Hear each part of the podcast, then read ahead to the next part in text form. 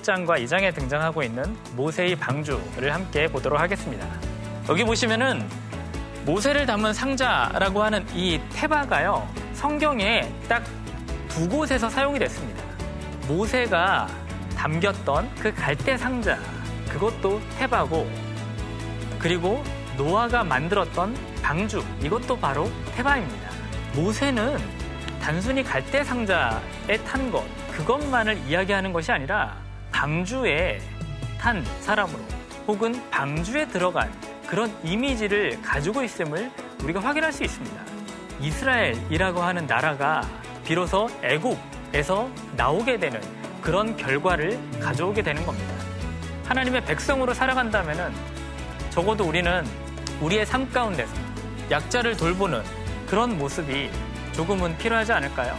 왜냐하면 하나님께서는 저와 여러분을 불러내셔서 모세를 통해서 하나님께서 이스라엘 백성으로 만드셨던 것처럼 저와 여러분을 하나님의 백성이라 이렇게 말씀하고 있기 때문에 그렇습니다.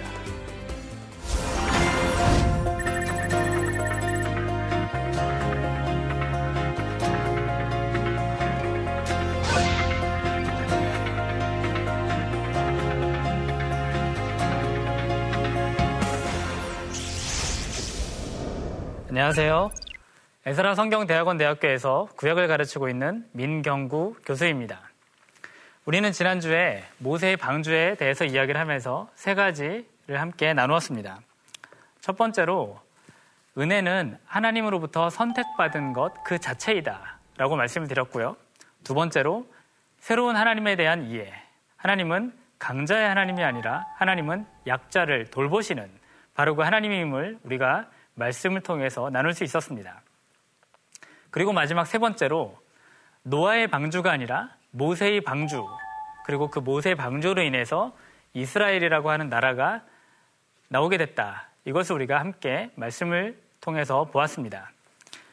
오늘은 우리가 모세의 소명, 출애굽기 3장과 4장에 나타난 바로 이 모세의 소명을 함께 나누도록 하겠습니다. 오늘의 포인트를 말씀드리겠습니다. 첫째로는 하나님의 언약, 그리고 두 번째로는 새로운 이름, 야외, 그리고 마지막 세 번째로 하나님의 사람의 정체성, 이 세 가지 관점을 가지고 우리가 출애굽기 3장과 4장을 함께 보도록 하겠습니다. 먼저 출애굽기 3장입니다. 출애굽기 3장에는 하나님의 언약이라고 하는 것이 등장합니다. 신학을 하는 사람들에게는 언약이라고 하는 표현이 익숙한데 아마 교회를 다니는 분들 중에 혹은 교회를 다니지 얼마 안 된 분들에게는 언약이라고 하는 표현이 좀 낯설 수도 있다라는 생각이 듭니다. 하나하나 설명을 드리면서 다시 한번 말씀을 드리도록 하겠습니다. 출애굽기 3장 4절을 보면은 하나님께서 떨기나무 가운데 임하시는 것 바로 그 장면을 모세가 보기 위해 올라가는 것을 우리가 말씀을 통해서 관찰할 수 있습니다. 계속해서 읽어가다 보면은 출애굽기 3장 7절에 하나님께서 이스라엘 백성들의 고통을 분명히 보았다. 이렇게 기록을 하고 있습니다. 이 분명히 보았다라고 하는 것. 이것은 물론 우리 성경에도 강조를 하고 있는 그런 말씀입니다. 하지만 이것을 우리가 만약 히브리 성경으로 본다면 좀더 강조되고 있다라고 하는 것을 우리가 볼 수 있습니다. 왜 그러냐면은 이 분명히 보고라고 하는 표현은 히브리어로는 동의어가 반복되고 있는 것 이것을 보여주고 있기 때문에 그렇습니다. 히브리어 문법 문법적인 용어로는 피구라 에티몰로기카라고 이야기를 하는데 이것을 문자적으로 만약 해석을 한다면 하나님께서 보고 또 보았다라고 하는 것입니다. 지난 강의에서도 우리가 잠깐 확인할 수 있었던 것처럼 하나님께서는 이스라엘 백성의 고통 소리를 외면하시는 분이 아니라 보시는 분. 하지만 단순히 보시는 분이 아니라 보고 또 보시는 분. 하나님께서 관심을 가지고 집중적으로 보시는 그런 하나님임을 우리가 다시 한번 확인할 수 있습니다. 자, 출애굽기 6장을 잠깐 보면요. 그 하나님에 대해서 하나님이 이스라엘 백성들을 이끌어내는 그 모습에 대해서 뭐라고 이야기를 하냐면은 너희를 내 백성으로 삼고 나는 너희의 하나님이 되겠다. 이런 표현이 등장을 합니다. 하나님은 내 하나님이 되고 나는 하나님의 백성이 되는 것. 아까 우리가 이 강의를 할 때 하나님의 언약이라고 이제 말씀을 드렸는데 바로 이것이 언약으로서의 표현입니다. 하나님께서 이스라엘 백성들과 끈끈한 그리고 그 누구도 끊을 수 없는 그런 관계를 맺는다는 것입니다. 이스라엘의 언약의 특징을 잘 보여주는 것 하나가 창세기 15장에 보면 등장을 합니다. 그 창세기 15장에 보면은 하나님께서 아브라함과 언약을 맺으시는 이런 모습을 우리가 관찰할 수 있는데 짐승을 쪼갠 다음에 그 사이를 왔다 갔다 합니다.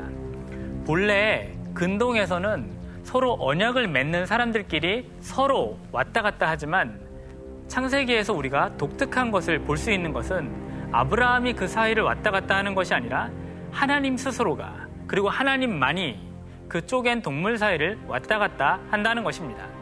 그 쪼갠 동물 사이를 왔다 갔다 한다는 것은 굉장한 의미가 있습니다. 만약 누구든지 그 언약을 어기는 자는 이 동물처럼 반으로 쪼개질 것이다. 곧 죽음을 면치 못할 것이다. 이것을 의미하는데 인간, 죄인된 인간이 그 쪼갠 동물 사이를 왔다 갔다 하는 것이 아니라 하나님이 스스로 왔다 갔다 하셨다라고 하는 것은 하나님께서 하나님의 언약을 결코 변치 않으시겠다. 이것을 우리에게 보여주기 때문에 그렇습니다. 바로 그 아브라함과 같은 언약이 이 출애굽기 6장에서도 우리가 확인할 수 있습니다.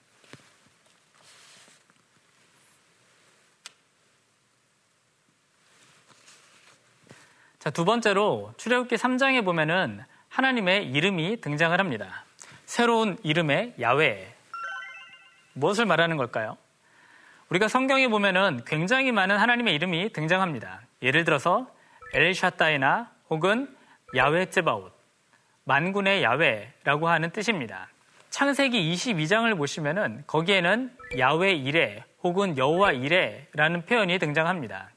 이것을 우리가 일반적으로 야외가 준비하시다 혹은 준비하시는 하나님이라고 해석이 되고 있다면 사실 이것은 이 의미뿐만이 아니고요.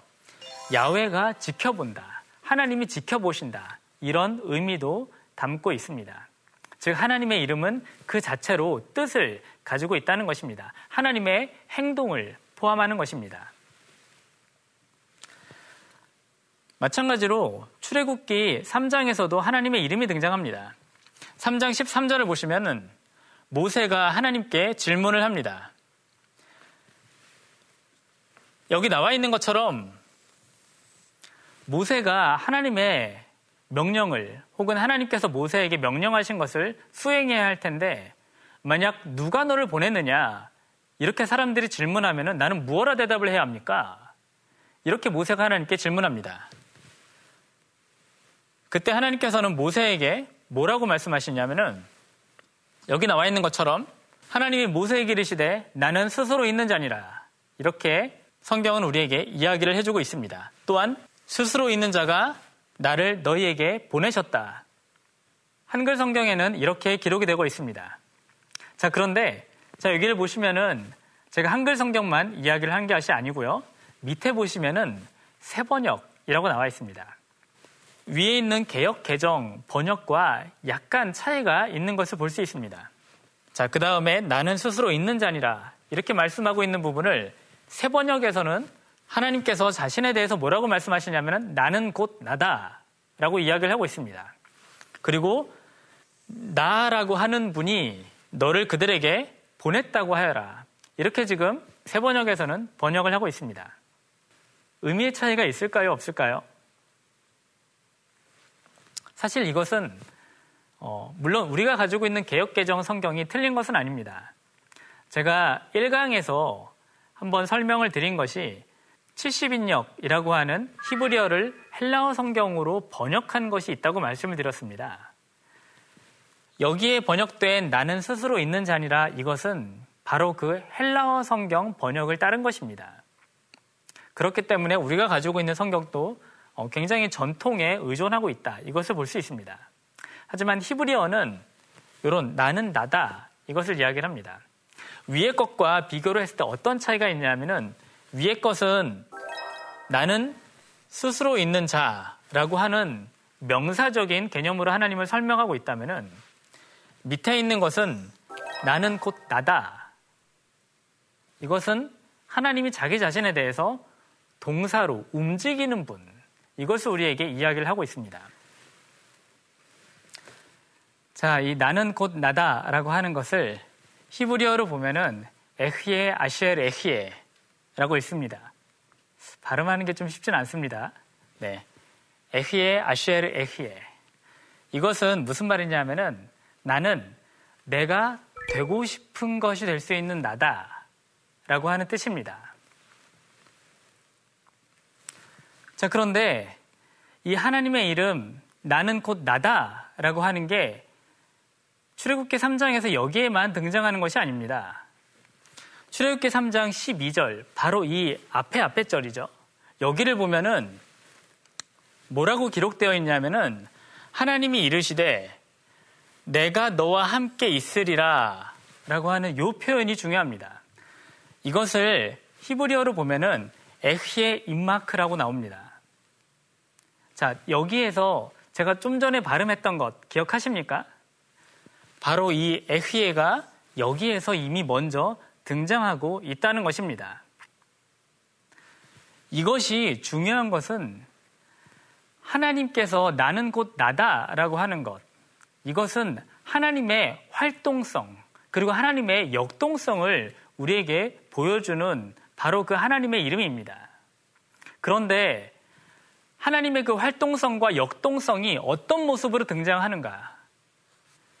이것이 이 출애굽기 3장 12절이 우리에게 그것을 단적으로 보여주는데 왜냐하면은 바로 하나님이 임마크라고 하는 너와 함께 있으리라. 어디에서 보신 것 같지 않나요? 바로 이것에서 이것과 비슷한 것이 히브리어로 임마누엘. 하나님이 우리와 함께 하시다. 바로 그것이 이것과 같은 의미입니다. 즉, 다시 한번 말씀드리면은 하나님의 역동성과 활동성이 어떤 모습으로 하나님의 백성에게 나타나는가? 그것은 하나님이 우리와 함께 있는 것. 하나님이 하나님의 선택한 사람과 함께 있는 것. 바로 그런 모습으로 하나님께서는 우리에게 나타나시고 바로 하나님께서는 우리와 함께 하시는 분이라는 것을 우리가 여기에서 확인할 수 있습니다. 자, 그래서 우리가 성경에 보면은 임마누엘을 이야기를 하는데요. 임마누엘은 이사야서에서만 나타나는 것이 아닙니다. 바로 우리가 출애굽기 3장 12절에서 볼 수 있었던 것처럼 하나님이 내가 너와 함께 하겠다. 바로 그것이 임마누엘. 하나님이 우리와 함께 계신다. 이것을 우리에게 보여줍니다. 하나님의 역동성과 활동성, 그것이 우선적으로는 그의 백성과 함께 하시는 것으로 나타납니다. 자, 그것을 문자적으로 보면, 보면은 바로 이렇게 등장합니다. 하나님께서 나는 곧 나다. 이것이 내가 너와 함께 있겠다. 하나님의 함께 하심 그 자체가 하나님의 선택한 사람에게는 바로 큰 은혜가 되는 것입니다.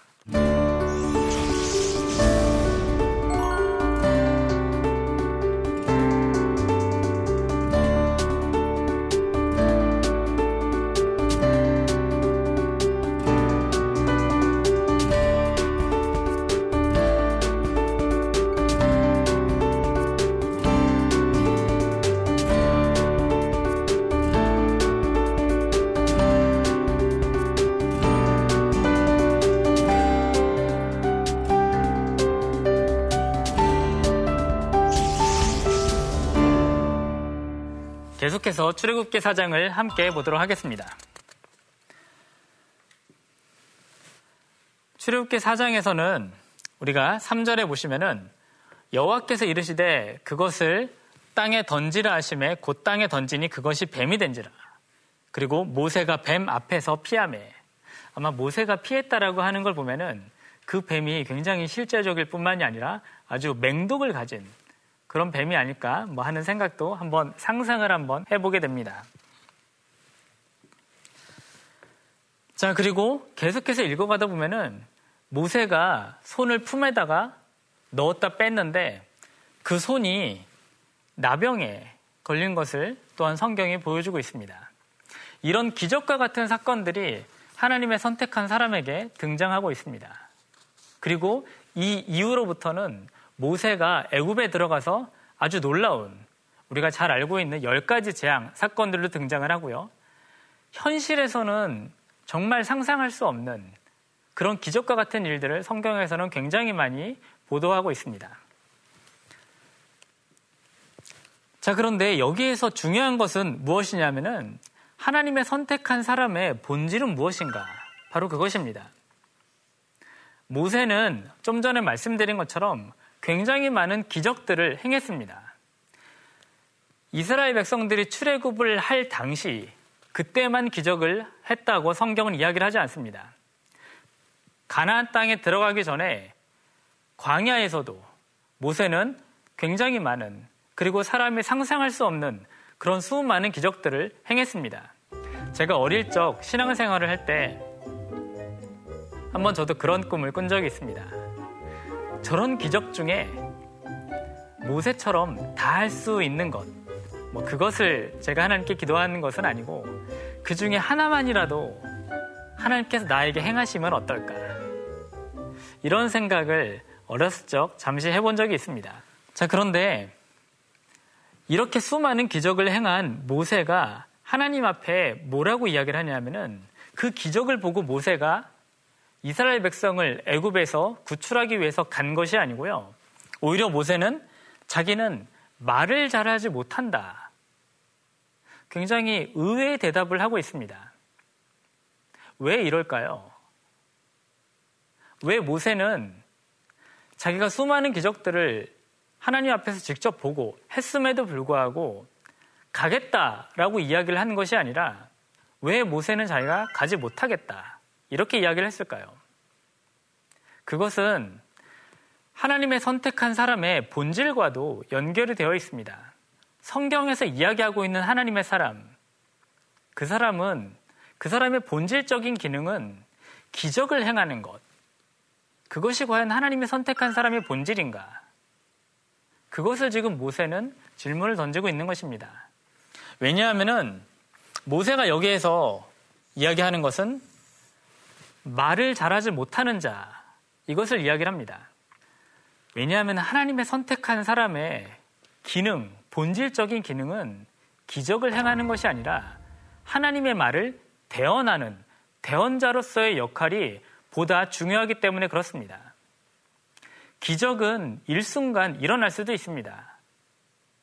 하지만 그 기적은 그 기적 자체가 본질이 되어서는 안 됩니다. 모세가 이야기를 하고 있는 것처럼 자기가 직접 기적을 보았음에도 불구하고 내가 과연 하나님의 말을 대언할 준비가 되어 있는가? 이것을 우리는 늘 고민해야 한다는 것입니다. 자, 그러자 하나님께서 뭐라고 말씀하시냐면은 이제 가라. 내가 내 입과 함께 있어서 할 말을 가르치리라. 이렇게 기록이 되, 됩니다. 여기에서도 또 한 번 등장하는 것이 뭐냐면은 바로 에흐예라고 하는 것입니다. 우리가 아까 나는 곧 나다. 에흐예 아시에르 에흐예. 이거를 확인했는데요. 마찬가지로 여기에서도 에흐예 임피카. 내가 내 입과 함께 있겠다 라고 하는 것입니다. 즉 모세의 말은 하나님의 선포가 된다는 것입니다. 여기에서 또 하나 중요한 것이 있는데 그것은 바로 가르치리라 라고 하는 것입니다. 이 가르치리라 라고 하는 표현을 왜 중요하냐면요. 성경에서는 이거를 네. 이렇게 기록을 하고 있습니다. 이것이 히브리어로 죄송합니다. 제가 히브리어를 잠깐 쓰도록 하겠습니다.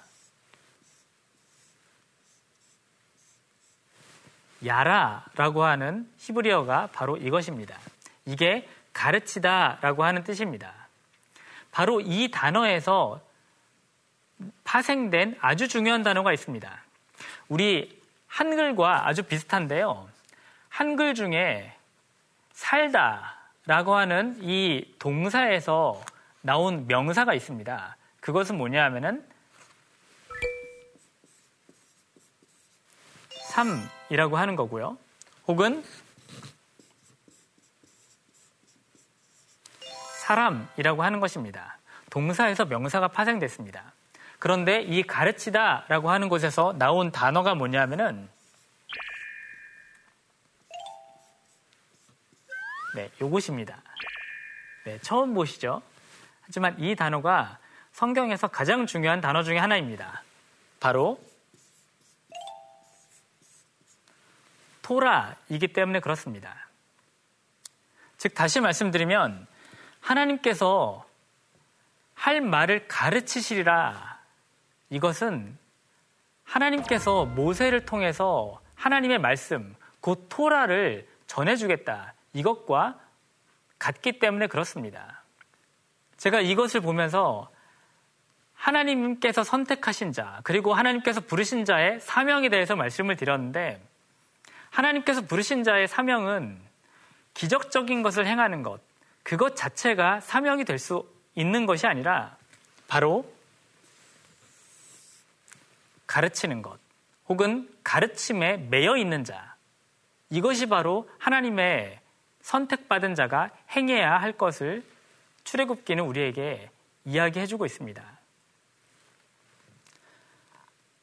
그렇다면은 하나님께서 선택하신 자는 누구인가? 그곳에도 우리가 질문을 던질 필요가 있을 것 같습니다. 모세처럼 하나님께서 특별한 모습으로 선택을 하시는 사람도 분명 있을 것입니다. 하지만 그런 사람은 한 세기에 한 명 나올까 말까 합니다. 그렇다면 우리 모두는 하나님으로부터 선택받지 못한 그런 사람일까요? 세상에서 유명한 뛰어난 사람들만 하나님께서 선택하시고 그 다른 사람들은 선택을 받지 못한 그런 것일까요? 제가 출애굽기 1장과 2장에 대해서 강의를 하면서 하나님에 대해서 뭐라고 설명을 드렸냐면은 그 하나님은 지배자의 하나님이 아니라 하나님께서는 고통받고 있는 자, 그리고 그런 자들을 하나님께서 선택하셔서 하나님의 백성으로 만드신다. 이거를 제가 말씀을 드렸습니다. 하나님께서 만약 모세를 통해서 그 말씀을 가르치도록 그리고 모세가 전해준 것 그것을 우리는 뭐라고 이야기를 하냐면은 토라 혹은 모세 오경이라고 이야기를 합니다. 우리 모두는 하나님의 백성으로서 하나님의 백성의 본질은 무엇인가? 다시금 여기에 질문할 필요가 있습니다. 눈에 보이는 가시적인 것, 그것을 가지고 남들보다 뛰어나야지만 그 사람이 하나님께 좀 더 많이 쓰임 받는 사람인가? 하지만 성경은 절대로 그것을 이야기하지 않습니다. 성경은 오히려 하나님의 말씀의 가르침을 받아서 그 가르침대로 살아가는 사람, 그 사람이 하나님의 백성이고, 그리고 그 사람이 하나님의 사람이다. 라고 이야기를 합니다. 우리가 잘 알고 있는 시편 1편에서는 1절, 2절에 복이 있는 사람에 대해서 이야기를 하고 있습니다. 바로 거기에서는 뭐라고 이야기를 하냐면은 복 있는 사람은 악인의 꾀를 따르지 아니하며 죄인들의 길에 서지 아니하며 오만한 자들의 자리에 앉지 아니하고 오직 여호와의 율법을 즐거워하여 그 율법을 주야로 묵상하는 자로다. 바로 여기 있는 그 율법이 바로 이 토라를 이야기합니다. 그래서 이 토라는 모세에게만 하나님께서 가르쳐 주신 것, 그것이 아니라 모든 백성들이 그리고 모든 하나님의 백성들이 하나님의 선택을 받은 자들이 따라야 할 바로 그 말씀이기 때문에 하나님의 선택받은 백성에게 가장 중요한 것이 됩니다. 자, 그러면 우리는 이 말씀을 보면서 어떤 것을 우리에게 적용할 수 있을까요? 두 가지를 함께 살펴보았으면 좋겠습니다. 첫째로는 하나님의 백성은 하나님과의 관계를 돌보아야 한다는 것입니다. 이것은 우리가 언약이라고 하는 것과 연결되어 있습니다. 하나님께서는 이스라엘 백성을 선택하셔서 출애굽시켜서 나는 너희의 하나님이 되고 너희는 내 백성이 되리라. 하나님과 이스라엘 간의 언약적 관계에 대해서 말씀을 하고 있습니다. 이 언약적 관계라고 하는 것은 또한 언약을 맺은 백성에게 하나님의 백성으로서의 삶을 요구하기도 합니다. 마찬가지로 오늘날 우리에게 하나님께서는 언약을 맺은 하나님의 선민으로서 우리에게 동일한 삶을 요구한다는 것입니다. 바로 이 관계라고 하는 것은 우리의 삶과 연결되어 있습니다. 두 번째로 하나님은 자신의 백성을 위해 역동적으로 활동하시는 분임을 알아야 한다. 바로 이것입니다. 두 번째는 사실은 어, 어떤 행위보다는 우리의 생각과 좀 더 연결, 우리의 사고와 좀 더 연결되어 있습니다. 하나님의 이름은 나는 곧 나다입니다. 그런데 그 하나님께서 나는 곧 나다라고 하는 표현을 통해서 하나님의 역동성, 그리고 하나님의 활동성을 우리에게 보여주고 있습니다. 그리고 출애굽기 말씀은 이 하나님의 역동성과 활동성이 어떤 모습으로 가장 먼저 등장하는가 그것을 우리에게 또한 설명해 줍니다. 그것은 바로 나는 너와 함께 있겠다라는 것입니다. 이것은 모세에게만 하나님께서 이야기하는 것이 아닙니다. 동일하게 오늘을 살아가고 있는 우리에게도 하나님께서는 여전히 우리와 함께 하시고 그리고 마태복음에서는 내가 세상 끝날까지 너희와 함께 있겠다. 이것을 우리에게 보여주고 있습니다. 하나님의 활동성, 역동성, 그런 것들을 날마다 우리의 삶 속에서 경험하는 저와 여러분이 되길 바랍니다. 다음 강의에는 하나님의 약속과 성취에 대해서 함께 살펴보도록 하겠습니다. 감사합니다.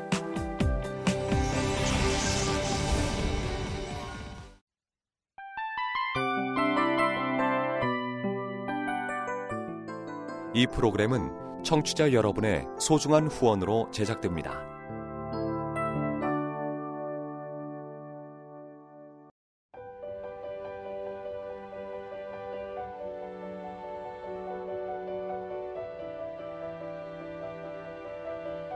세상에는 수많은 교회들이 있지만 더 깊이 있는 말씀 강해를 찾기 위해 크기로만 교회를 선정하지 않습니다.